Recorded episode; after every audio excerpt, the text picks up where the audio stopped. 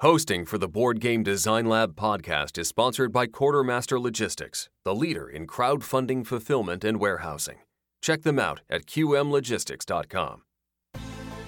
Welcome to the Board Game Design Lab podcast, a proud member of the Dice Tower Network. Each week, we want to bring you an insightful interview on a specific topic in board game design to help you design and create games people love. And now, here's your host, Gabe Barrett. What's up, my friends? Welcome to the Board Game Design Lab. Today, well, today we're talking about Inis, talking about one of the best games ever made, one of the highest rated games on Board Game Geek, a game that, that I've really enjoyed my, my plays of. And we're talking to the designer, Christian Martinez. Hopefully, I pronounced that correctly. Welcome to the yeah. show. Okay. Hello. Yeah, super excited to have you here, coming to us from France. Yes. And uh, I'm going to try to talk a little bit slower than I normally do, just to make sure uh, every, everything comes through. Okay, and, and it's going to be hard Thank because you. this is a game I'm excited about. This is a game that I've really enjoyed playing. It's got so many amazing mechanisms coming together to just create a really awesome whole. And uh, it's going to be hard for me not to just get super excited about some of these aspects of it. So I'm going to do my best to talk a little slower just so uh, it all comes through and, and you hear all my questions and all that kind of thing. Okay, but before cool. we get before we get into the game, who are you? How'd you get into game design? All that kind of thing. Okay, so I'm Christian Martinez. I live in France, in Lyon, and uh, well, as a designer, no, as a as a gamer first, uh, uh, I discovered um, these uh, modern games in uh, in in the 80s. I, I, was first into RPGs, you know, Call of Cthulhu, Dungeons and Dragons, and uh, Dragon's Dream. I don't know if you know that one. It's a French game and um, little by little, I uh, I actually um, played m- more uh, board games at the time in the eighties, and uh, you know, as a as a role player, uh, you know, I um, I designed well design. I, I wrote scenarios and then rules and etc. And um, I I think I I designed my first real board games in the nineties, and um, and going from here, uh, I, I designed a few at the time, and uh, my first published game was uh, Expedition Altiplano in uh, two thousand seven, if I remember well, seven or six and uh, I've designed quite a few other games since that time, but uh, only a, a, small portion of, of, them have been published, obviously. Uh, in fact, um, since that time, since uh, 2006 or 7, I, I work for. Um, in, in, in pedagogy, uh, my mission is to, to help trainers uh, regarding pedagogy so I, am I'm, I'm, a, I'm a specialist in learning methods, and so uh, for my job, I, I, had to to to design to, to use or design uh, a few learning games, and so that's why I designed a, a lot of games, uh, but not not just games for for having fun, I would say, but but games for learning too. Yeah, very cool. And so let's just jump right in to Inish. Now, I am pronouncing it the way I've been told is the correct pronunciation. I bet a lot of people they see the box, it's I N I S, and they just say Innis. Yes. And so, tell me about why first, just before we get into the actual game design, tell me about the title of the game and kind of how that came to be, and then why is it pronounced a little bit differently than it's uh, it's it's spelled or than the people think it should be pronounced? Well, uh, so to to reassure you, I pronounce most of the time I pronounce it Innis too. okay, but yeah, uh, it, it, should be pronounced Inish because it's a Gaelic word. It's uh, Irish.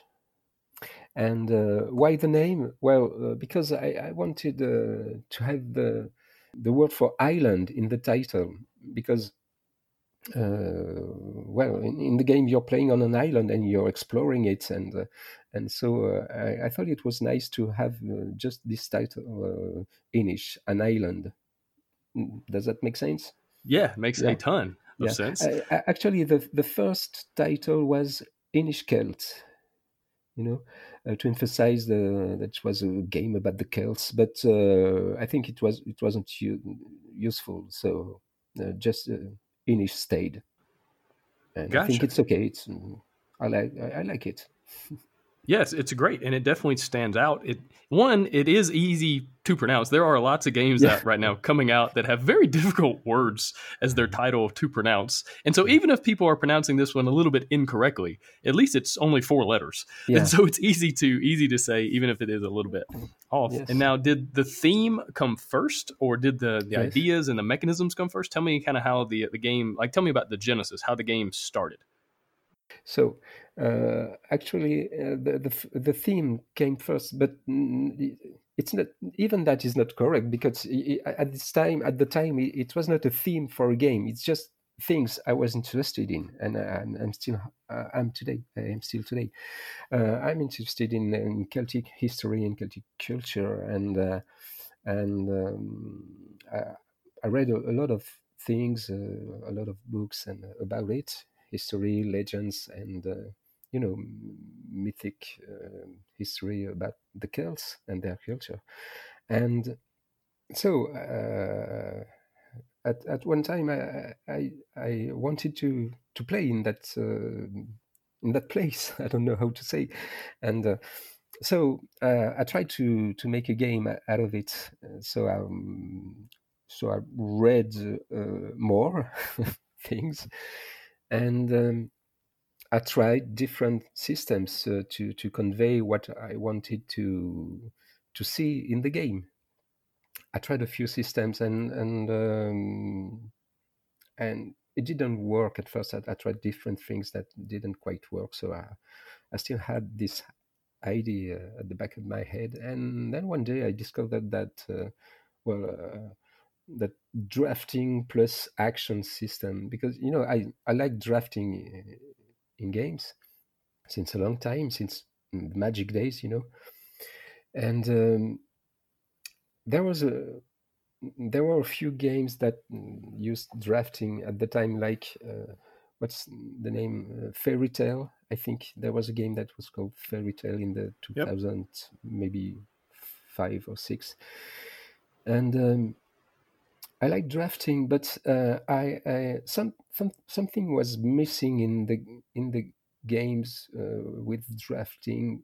Uh, missing for me. Uh, games were fine, but uh, missing for me is that in those games, in most of those games, you know, you, I draft a card, I draft cards, and then uh, I, I, go to a phase which to me is like a, a, scoring phase. You know, I draft and then I score. See what I mean?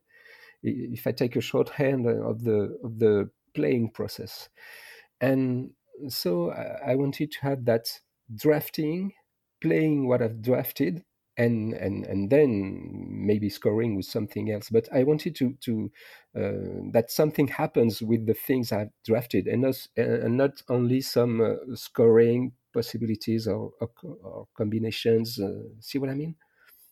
Yeah, definitely. And so I want to get more into the cards and the drafting and, and the way the systems work in yeah. just a second. But a couple things before then. One, tell me a little bit more about what drew you into the culture, right? This is such a rich culture. There's so many cool, you know, myths and, and stories. So tell me, like, what really drew you in? I don't know. Uh, I don't know. Honestly, uh, it's it's. I like that for a, a really long time. You know, uh, I like this culture. I like their legends and poems and music and and places too and art and uh, I don't know. I just like that. It's my thing, you know.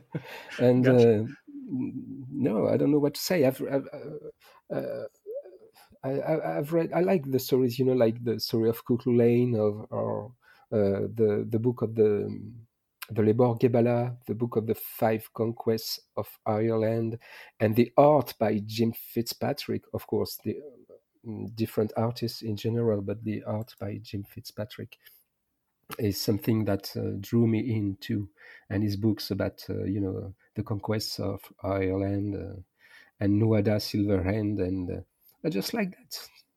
Yeah, that makes sense, and I think the game really does bring it to life, uh, and you and you really do embrace the theme in, in some really cool ways. Yeah, thank you. That's really what was uh, the most important for me. Well, maybe not the most, but that was really important for me. I I wanted because you know th- there was not really uh, other games which uh, used or, or play in that culture. Um, there were a few, but uh, uh, there wasn't any game that uh, that let you you know you see Coo and Nuada and uh, all those crazy characters and uh, Cernunnos and uh, see and Tuan and Breas and uh, all those epics and, and strange and fascinating characters.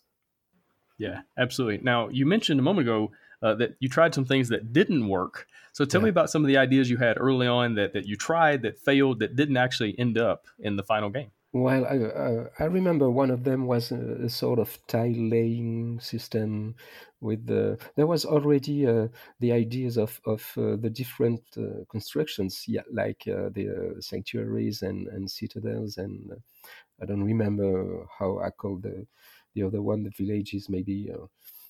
and well, I, I don't remember that well. I just remember that it didn't work anyway. So mm, that's it. I'm sorry, I can't tell you much more about it. Well, so before we get a little deeper into mechanisms and things, what do, what do you think it is about this game in particular? You've you've told us why you were really drawn to this type of game yeah. and the theme and whatnot. But what do you think has really drawn so many gamers into this game? I mean, so many people have played it, rated yes. it highly. Why do you think that is? I think, well, I don't know. I think you know the uh, something else that that drew me to to design this game was, uh, and I, you can see it as you play, I, I suppose. But it's it's I, I like I liked uh, those games of like um, Dudes on a Map games. Simply put, I really like those games like uh, History of the World and uh, Nostrum and uh, and uh, the uh, it's not a dude on a map dudes on a map game but uh, i really like at the time in the 80s diplomacy. And so uh, that was another uh, major influence. I, I, think i wanted to to craft that kind of games but with a, a, special take on it. So i like dudes on a game on a map games but most of the time i don't quite like the way they force you to be at war most of the time.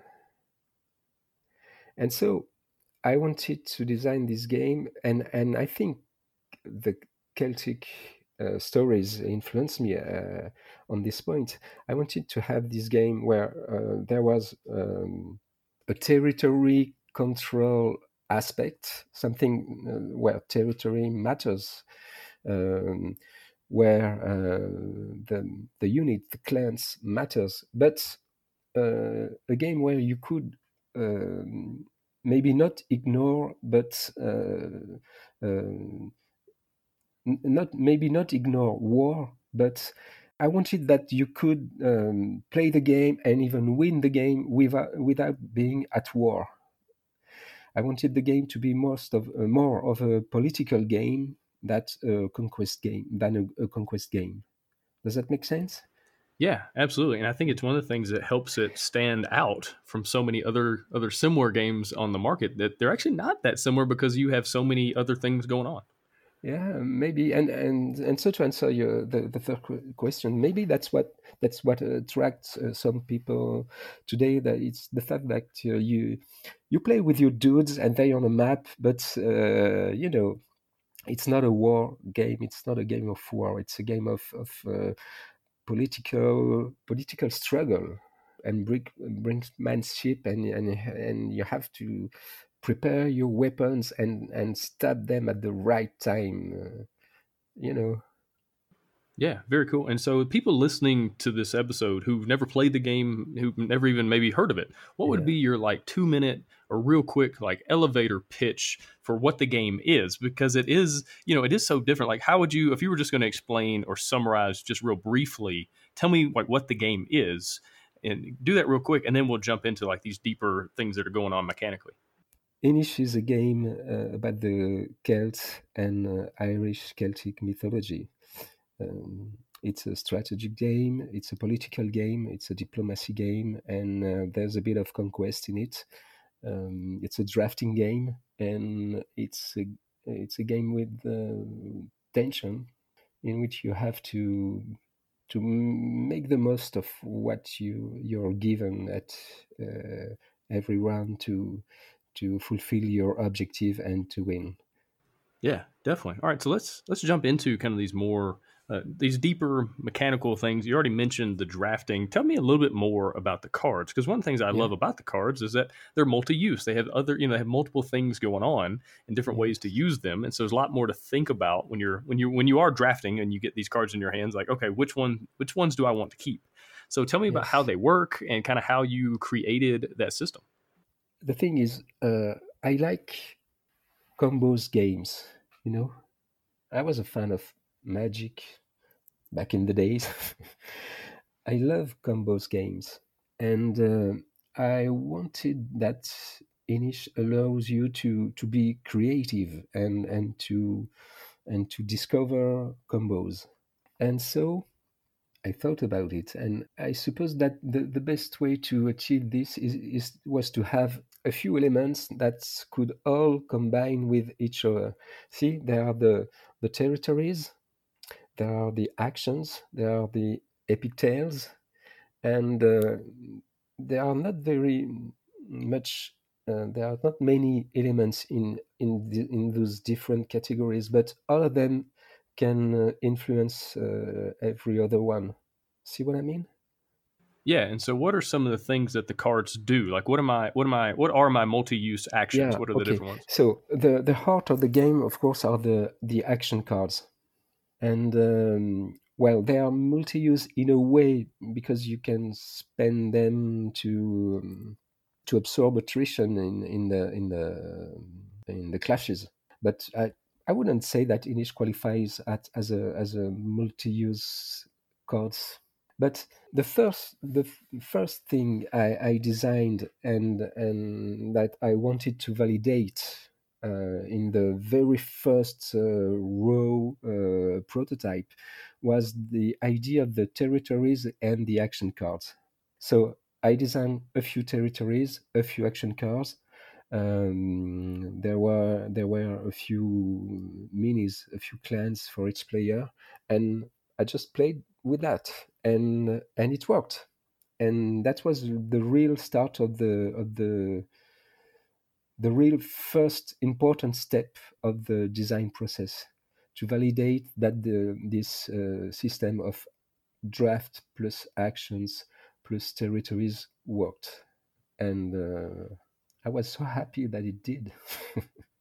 yeah, and the cards they they let you move, they let you build things. Yes. They yeah, tell yes. me about that. Yes. So, so my, my thought process uh, was like this. I, I wanted that we we draft uh, the actions that we usually do naturally, if I can say, uh, in in a dudes on a map game.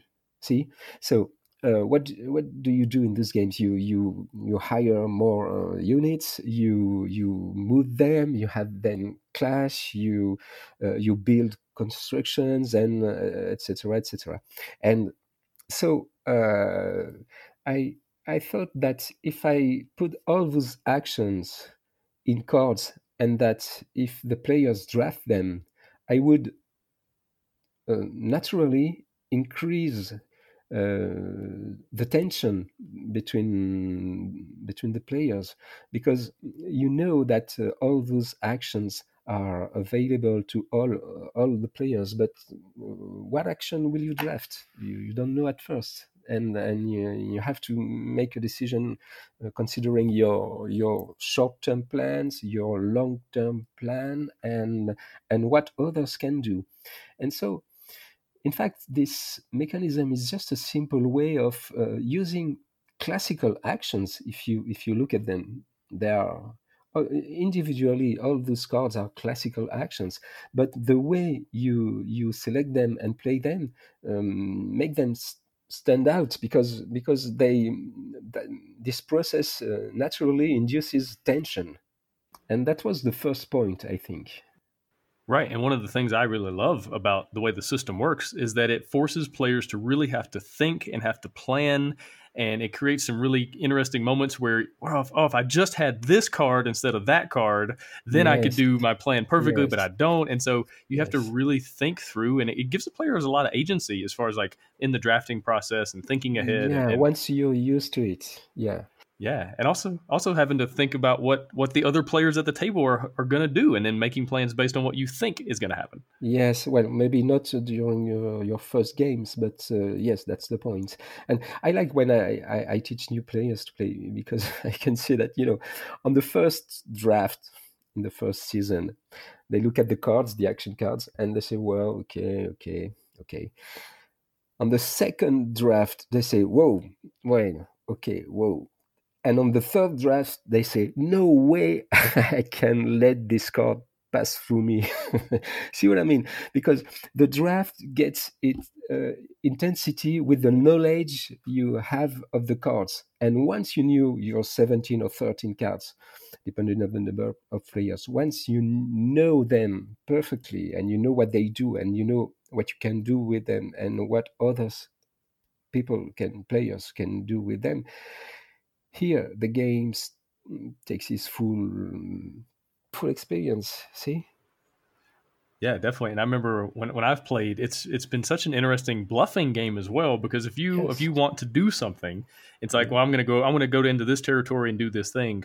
But if the if my opponent has this certain card, then my plan is not going to work. And so, of yes. course, they want me to think that they have that card, whether yes. they do or not. And so, it's That's this right. really interesting, like cat and mouse game of like what's actually true and kind of bluffing each other and saying things at the table. And, and, and it's a lot like poker in trying to read each other's poker faces about what they have.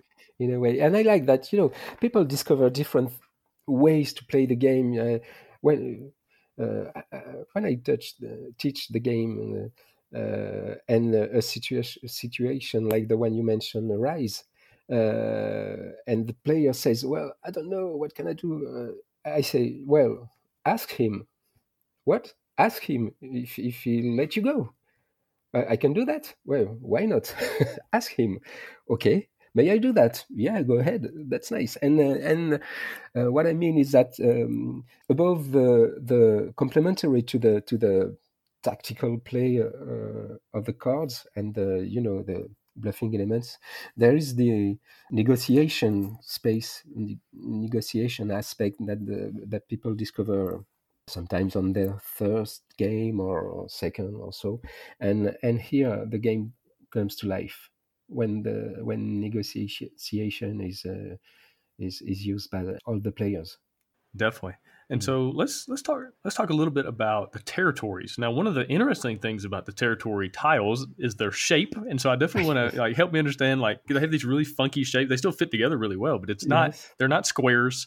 You know, they're not hexagons like every other game. They're these like really odd shape. And so tell me about that, and then let's get into kind of the deeper aspects about the different territory tiles. Okay.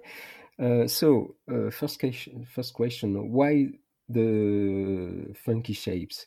Well, because uh, first because I, I, I wanted. no, I mean there's an aesthetic and um, a kind of thematic approach to this aesthetic because I, I like that the island has irregular uh, coastline, you know, like like Ireland. But I think it's more uh, pleasing to the eye to see uh, those irregular shapes that make up for. Uh, I think it's it's more beautiful to see those irregular shapes uh, make an island that if it were if it was uh, just hexes for instance okay? But uh, the the, the the aspect that made us uh, say okay we'll do that it's because you know when you play uh, you you add tiles during all, all along the, the game and you have to to move all the the pieces at once. And sometimes okay? And uh, if the the shape were not if the tiles weren't interlocking it would be a mess to to move them uh, because um, they would disjoint uh, but here they stay connected. So there is a, a practical aspect uh, an aesthetic aspect uh, as at least for me and uh, a small thematic aspect because it reminds me of the the, the shape of the, the the, the shore of those islands. That's it. Yeah, that makes a whole lot of sense. And so, tell me about why why would you have to move the island around? Tell me about adding tiles to the board and things like that. Well, uh, when you explore the island, you you add uh, tiles to to the island, and so uh, uh, it's just a practical thing. You you have to push the the whole ship around. That's all. And the explore process, in a, on a gameplay uh, point of view, uh, at first it wasn't here.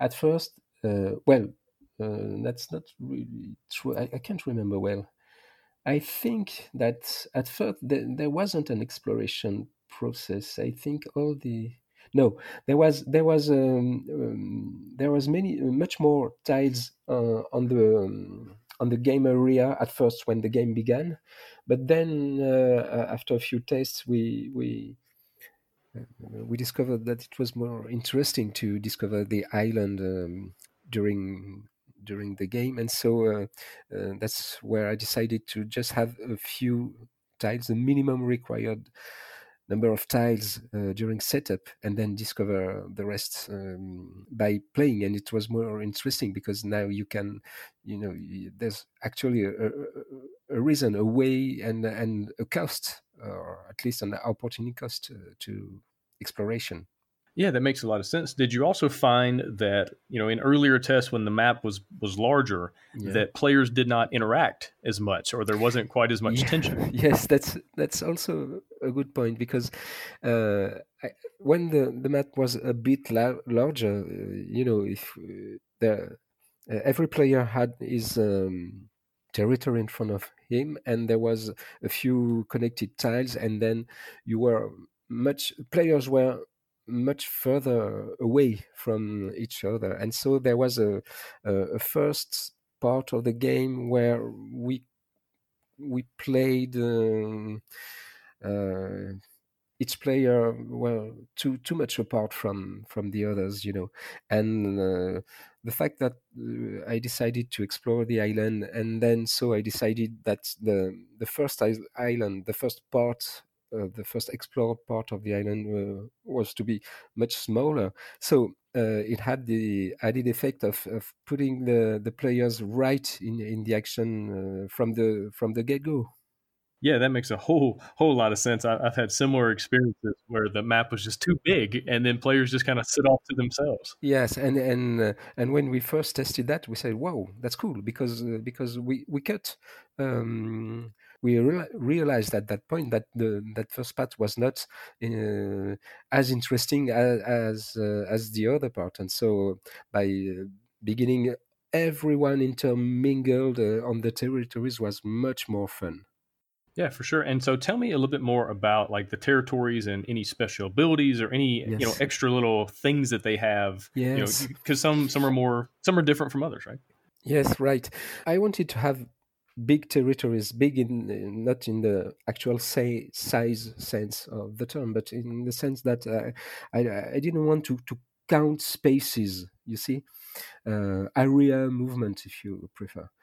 And so, uh, so it's okay, it, it can work. It, it, it was a, a, proven mechanism. But at the same time, I, I wanted to have uh, distinct territories uh, for two reasons. First, because well, uh, as for uh, from a gameplay point of view, it, obviously it would be more interesting because uh, you would have uh, um, different territories to vie for, uh, hot spots on the map, and um, and also because it, it could let me introduce different aspects of the of the theme and also because as, I uh, first told you, because uh, we had now a third type of objects that would interact with the other with the others. I don't know if that's clear, but I have the actions, the epic tales, and and the territory tiles. Okay, and actually they function like distinct objects that that uh, interact. Uh, all of them interact with all of them and it's another layer and it and it worked and that, that was cool Yeah, definitely. And so tell me a little bit more though about the territories, like their abilities or anything you uncover, you know, and as you explore, like, oh man, I'm really glad we found or I found this tile because now I can do this. It kind of changes my strategy. You know, yes, kind of yes, yes. The the point of those territories are uh, actually to to to give some some strong and some less strong uh, abilities so as to to to build your strategy around because they they they are one of the few elements that stay that that almost stay in your game. See what i mean? Because you know epic tales are one shot cards okay? So you you can definitely build a strategy around them but you you better not miss your your shot. But territories are, are more uh, consistent because you get the you can get uh, the same card on a subsequent round if you you maintain majority on on the on the tile.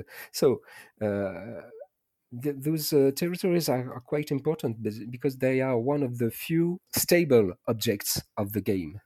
And it's it's important i think it's important to have uh, uh, something stable that i can rely upon almost as a player and more uh, more um, unstable uh, objects like the the epic tale cards. And there are the recurrent objects which which sits in the middle which are the action cards we, which are the the backbone of the game yeah, and so tell me about how the area control aspect works yeah. for these ter- territory cards. Like, how did you come up with the the idea for how it works? Did was there something else you tried? Tell me more about that. Yeah, actually, it, it was a, a, really simple part because it's it's it came right from the theme, and um, there there was three aspects that I wanted to mm, put forth uh, that were the the territory aspect, the power aspect, and the religious aspect, uh, because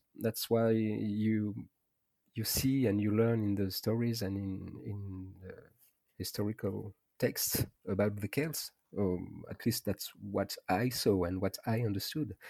And so these three aspects were, uh, for me, really important to to use as a as the as victory conditions because they are what uh, um, they are the, the the background of the game. You know you do actions you you move from one territory to another you get some epic tale card and you play it and it's gone. But the the victory conditions are the real uh, background of the game something that don't doesn't change okay and as a as a strong stable elements uh, stronger than the territory cards. Um, I think so. They they are the most prominent uh, aspect of the of the of the Celtic culture that that is that you can see in the game. Maybe if you don't see that, that what it is. Does that make sense? Yeah, I believe so. But tell me a little bit more about like the area control system. Yeah. You know, some some games, How you know, you can only Go ahead. Oh yes, yes. Uh, this area control. Uh, uh, in fact, if you if you look close, there is only one of the three victory conditions that deal with area control. Okay.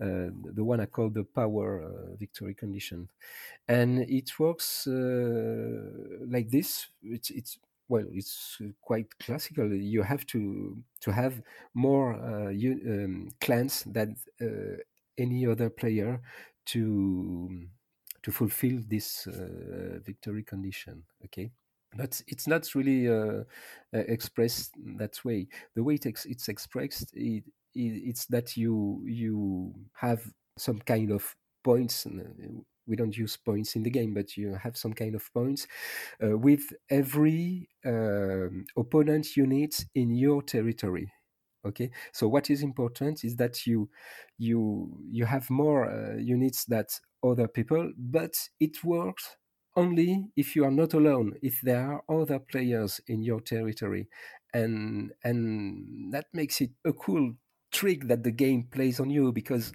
because you want to be you want to be the chieftain but uh, obviously you cannot do it alone. So uh, it it um, it changes the way the the clashes are are working because at first if you think that you just have to to eliminate the other uh, not the other players but the other units well it just doesn't work you you can be uh, you can be the chieftain if you if you kill the uh, other units you know and that's this this uh, ambiguous stance uh, that that make the um, this precise uh, victory condition work yeah, and it's super interesting. You know, a lot of games like there's a lot of area control games with combat and things like that.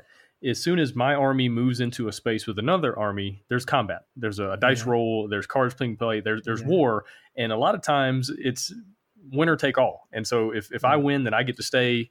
Uh, if if you win, you get to stay, and I get to, I have to leave. But in in Inis, it's it's not that way, right? I can just simply move into a territory and not necessarily have to have combat, but at the same time, it can lead towards one of the victory conditions. And I think that's a really uh, interesting way to do it. But let's mm-hmm. let's talk a little bit about combat. How does how do clashes? How does combat in Inis work?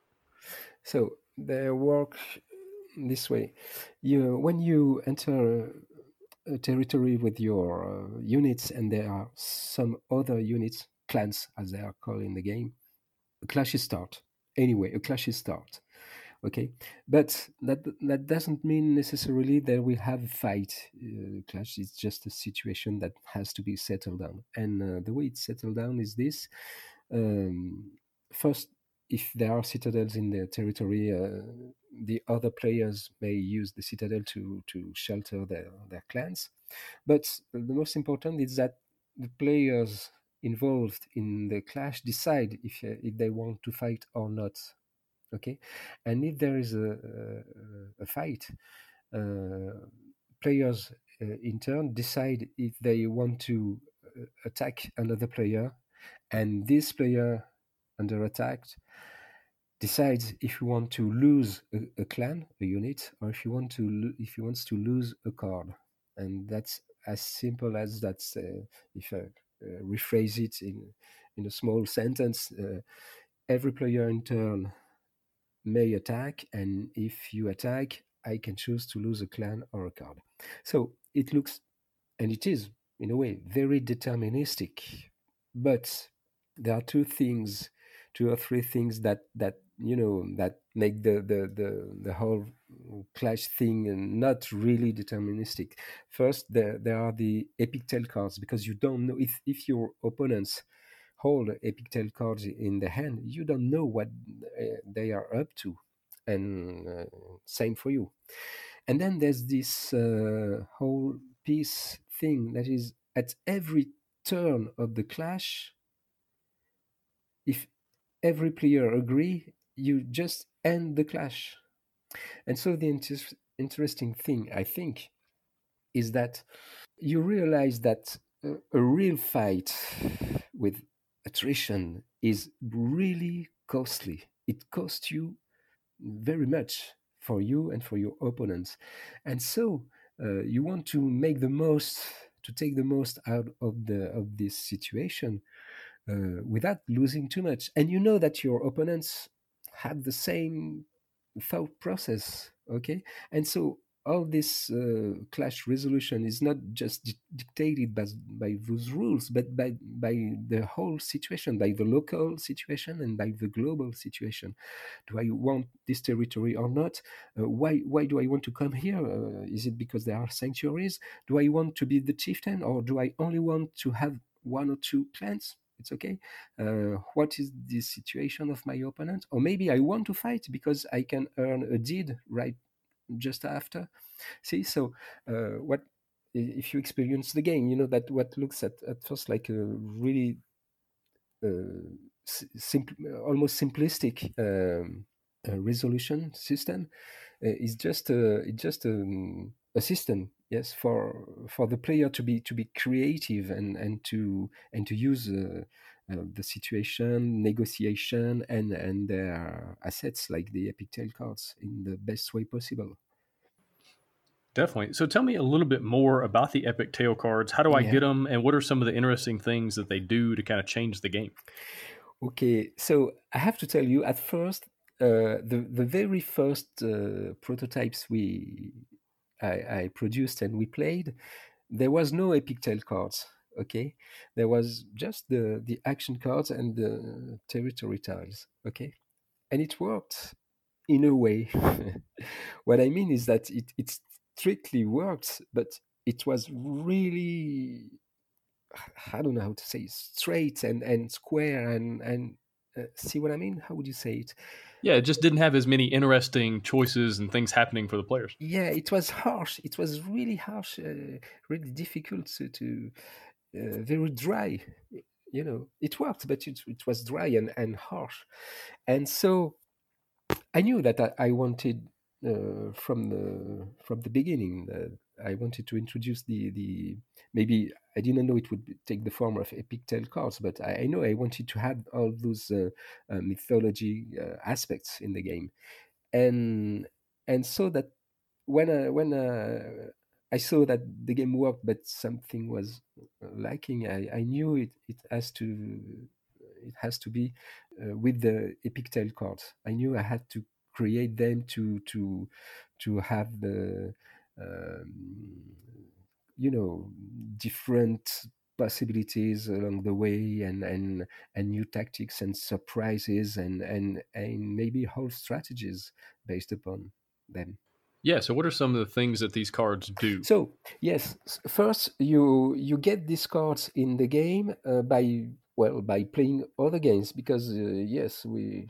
didn't say it really clearly but uh, at heart Inis is a card game. Okay. So you get those cards by playing other cards, main, mainly the, the board, for instance, of course. And when you build a, uh, build a, a sanctuary, uh, and those cards, well, they do all sort of things that you cannot do with the action cards and with the territory cards.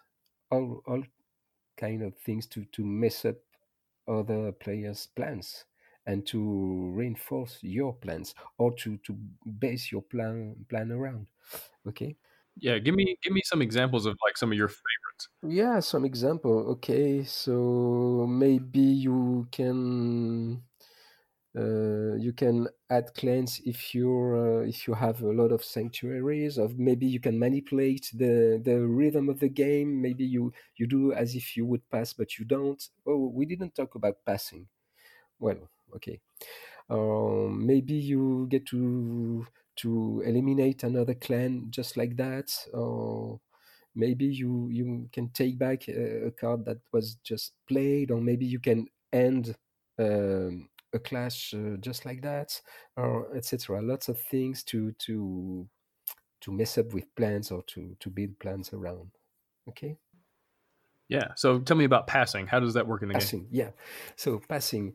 Uh, once you you have drafted your action cards, so every everyone has drafted uh, their action cards, and then uh, player in turn each play one card. So most of the time an action an action card, an action card, but not necessarily.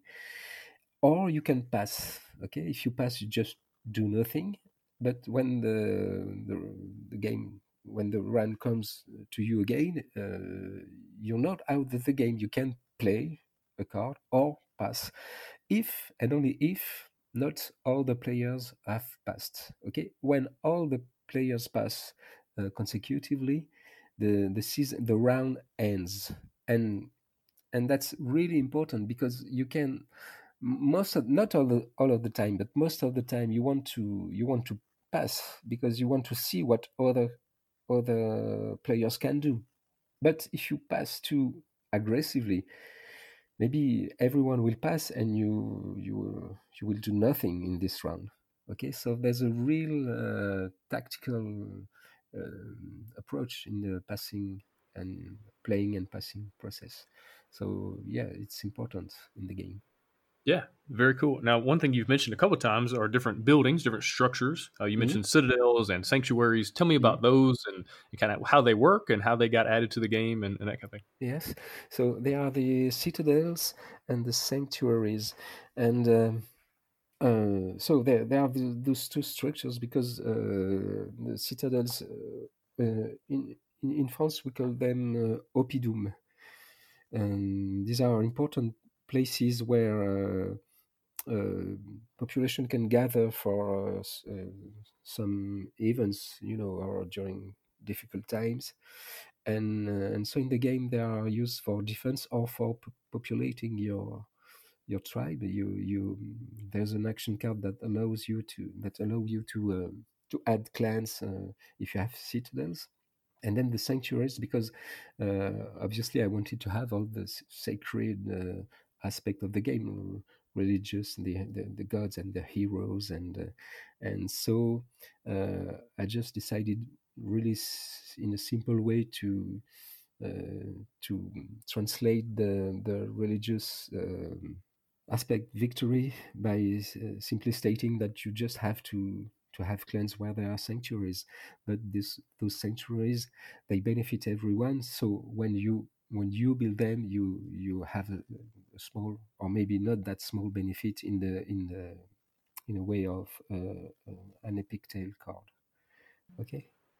Yeah, and so I love how the structures. I love how lots of different things go into the different win conditions, and, and you have yeah. three different ways to win the game, which is super cool because you always, as a player, you're constantly having to think about you know what are other players going for i might be going for this one win condition but someone else yes. is going for something totally different and i have to be aware of that otherwise they might win without me even realizing it and so tell me about the different win conditions and kind of how like did you have three from the beginning or is that something that came through playtesting tell me about the whole process Yes, I had three from the beginning because, uh, uh, uh, as I said, um, it, it, was the most simple way for me to translate uh, some uh, some important as- aspects of the of the uh, Celtic culture that that I found interesting and important. Okay, so um, power, religion, and and and the land. Okay, uh, so that's why there are three uh, victory conditions at first, and and in the game you have to be to be chosen, uh, appointed king by by showing your your valor in in one or more of those uh, three victory conditions. And in fact that was uh, I, I struggle a lot with some aspects of the game but not this one. This one this one worked from from the beginning. So yeah, that's cool. One thing that worked from the beginning. Yeah. And what are the three conditions? yeah, sorry. Kind of so uh, there's one victory condition where we you have to to be present in territories um, which have a total of six sanctuaries. Uh, there is one where you have to be present in six territories or more, of course. And there is one where you have to be the chieftain of six opponent uh, clans units. Okay, and uh, yes, as I, as I told you before, the the the power victory condition, the one with the six clans, uh, is interesting in its ambivalence. You know, uh, yes, I, I, want to be the chieftain uh, because I, I can, that that can make me win. So maybe I just want to to fight those people. You know, there's this as- aspect.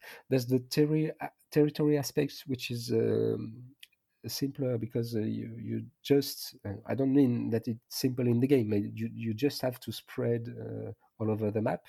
Uh, and there's a, an intermediate victory condition with the sanctuaries. Um, what what I I have to to tweak in the victory conditions. And what I, I think is interesting today is that there's the territory victory condition and the and the um, sanctuary victory conditions, which are both of them are um, are not available uh, at the beginning of the game. Okay, you, you, you just can't. There is there are not enough territories or sanctuary, but the um, the clans, the chieftain victory condition is a victory condition that can be attained very quickly in the game. And it's interesting because I think it's interesting because um, it can be a, a threat almost uh, on the first season, depending on the on the gameplay. Okay, and, uh, and it's interesting because from the beginning, from the beginning, you have uh, you had this threat that someone maybe will win in one season if if uh, if he, he manages his, his his cards uh, in a good way, or if someone makes an error, which can happen. Okay, but to be fair, I've just seen only once a victory in one season. yeah. Now, tell me about six. Why was six the magical number for these different things? Well, I, I didn't know at first. It's because uh, it's what worked well. We tried. I think. I think I tried seven at first because just you know it was just uh, just was just number to, number to try, and it was a bit long. And then six was okay, and then we tried five, and it was uh, too short. That's just that was just a really simple uh, process uh, on on this point.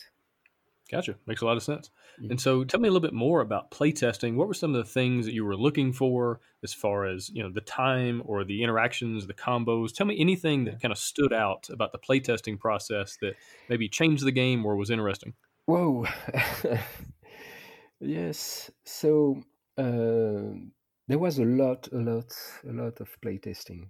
And uh, every every playtest play did didn't bring his uh, his uh, you know changes, small changes, big changes, uh, and so I don't even remember. There were lots of things that that changed along the along the process. Uh, I told you about a few of them already, but um, what's uh, what changed for the longest time was the the effects of the cards because after a few tests uh, the the whole the global system was um, okay validated okay but the cards had to be uh, mm, really taken care of and and balanced and uh, so there was change until until the end until just before it went to the print okay mostly in the in the epic tale cards not really in the action because the action uh, uh, being the heart of the system they were stable uh, rather soon i think.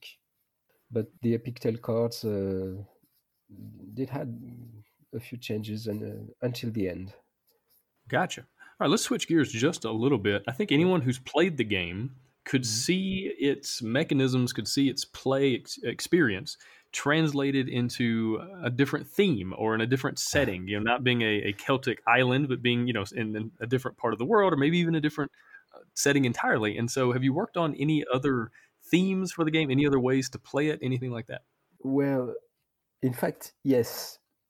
Uh, in fact in uh, in a, a, few years back uh, the game wasn't even released I just for fun I translated some of the elements in a in a science fiction setting, you know, among the stars, and uh, I didn't even play test it. it. It was just for fun. I had this file on my my computer, and okay, and um, last year, well, one year or two years ago, the game was released, there was quite a few uh, uh, reviews and, and comments and all that, and uh, and I wanted to to to work on a, a, a, new version of Inis that, that wouldn't be Inis. So so I I designed a game and I'm still working on it, which is a bit like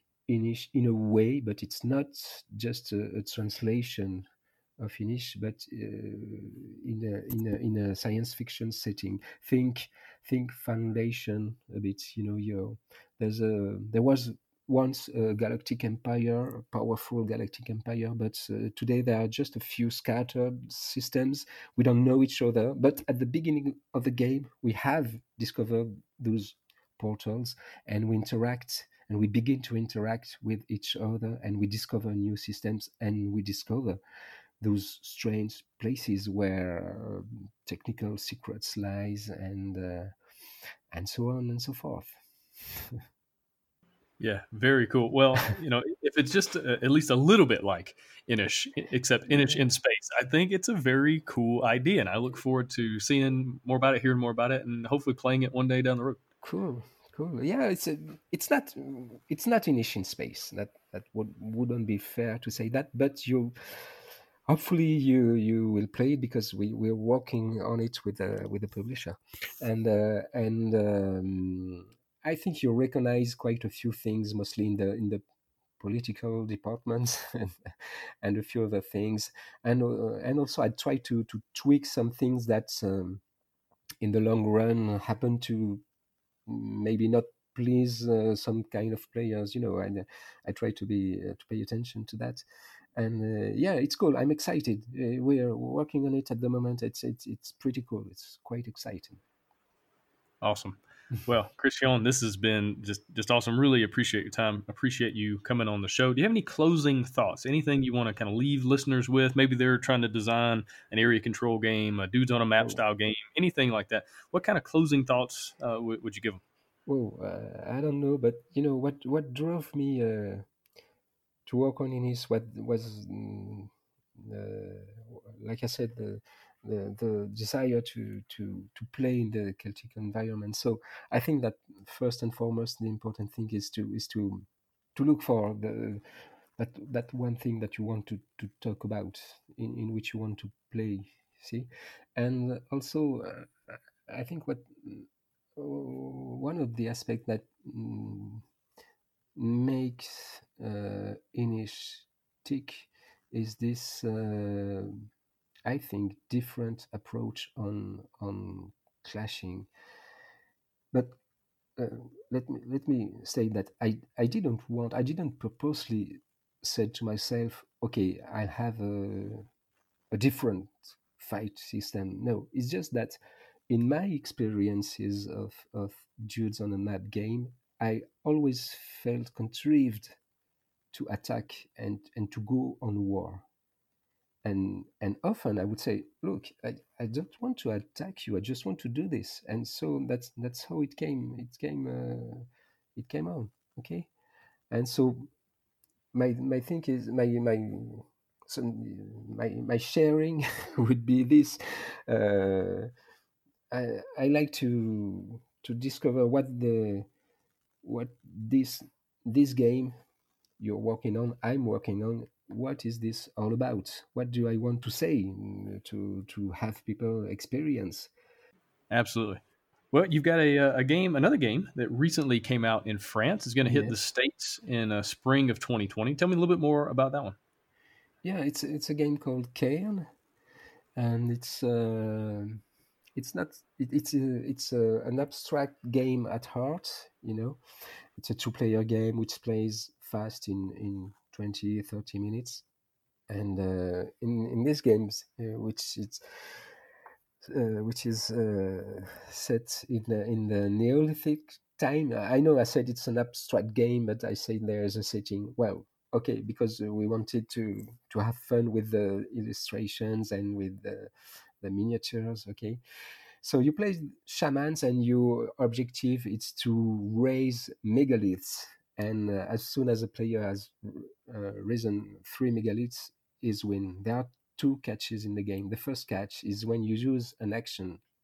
This action changes for the next player who uses it. Okay, uh, it's your opponent or yourself, maybe. Okay, and the second catch is that um, you have to raise megaliths to to win but every megalith you raise uh, gives power to both players, not only for you, but uh, to your opponent too. Okay, and I think that's cool. it, it works well, and uh, the the fun thing is that it's you know it's a kind of I would say a board building game. awkward, but uh, uh, you'll understand when you see it because you begin the game with almost a blank board. You know, there are only two megaliths, neutral megaliths uh, in the middle of the t- terrain. Okay. And as the game goes on, there are more and more megaliths, and so more and more powers to activate when you play until uh, uh toward the end of the game, or there are many uh, combos to discover and uh, tactical chains to to to trigger and uh, all that. Well, very cool. And that's Cairn. Cairn. I'm, I'm, I'm, butchering the Cairn. C A I R N. So definitely check yes. that out if, uh, yes. if, that sounds interesting to you. Well, Christian, really appreciate your time. Really appreciate you coming on the show. Good luck with all these these games uh, you're working on, and, and just some some of these sound really really exciting. And uh, good luck everything else you got going on right now. Okay, thank you, thank you very much. Thanks for listening. Hosting for the Board Game Design Lab podcast is sponsored by Quartermaster Logistics, the leader in crowdfunding fulfillment and warehousing. Check them out at qmlogistics.com and find all sorts of game design resources, bonus material, and chances to win free games at boardgamedesignlab.com. And until next time, keep designing, keep playtesting, and keep creating great games. Did I mention keep playtesting?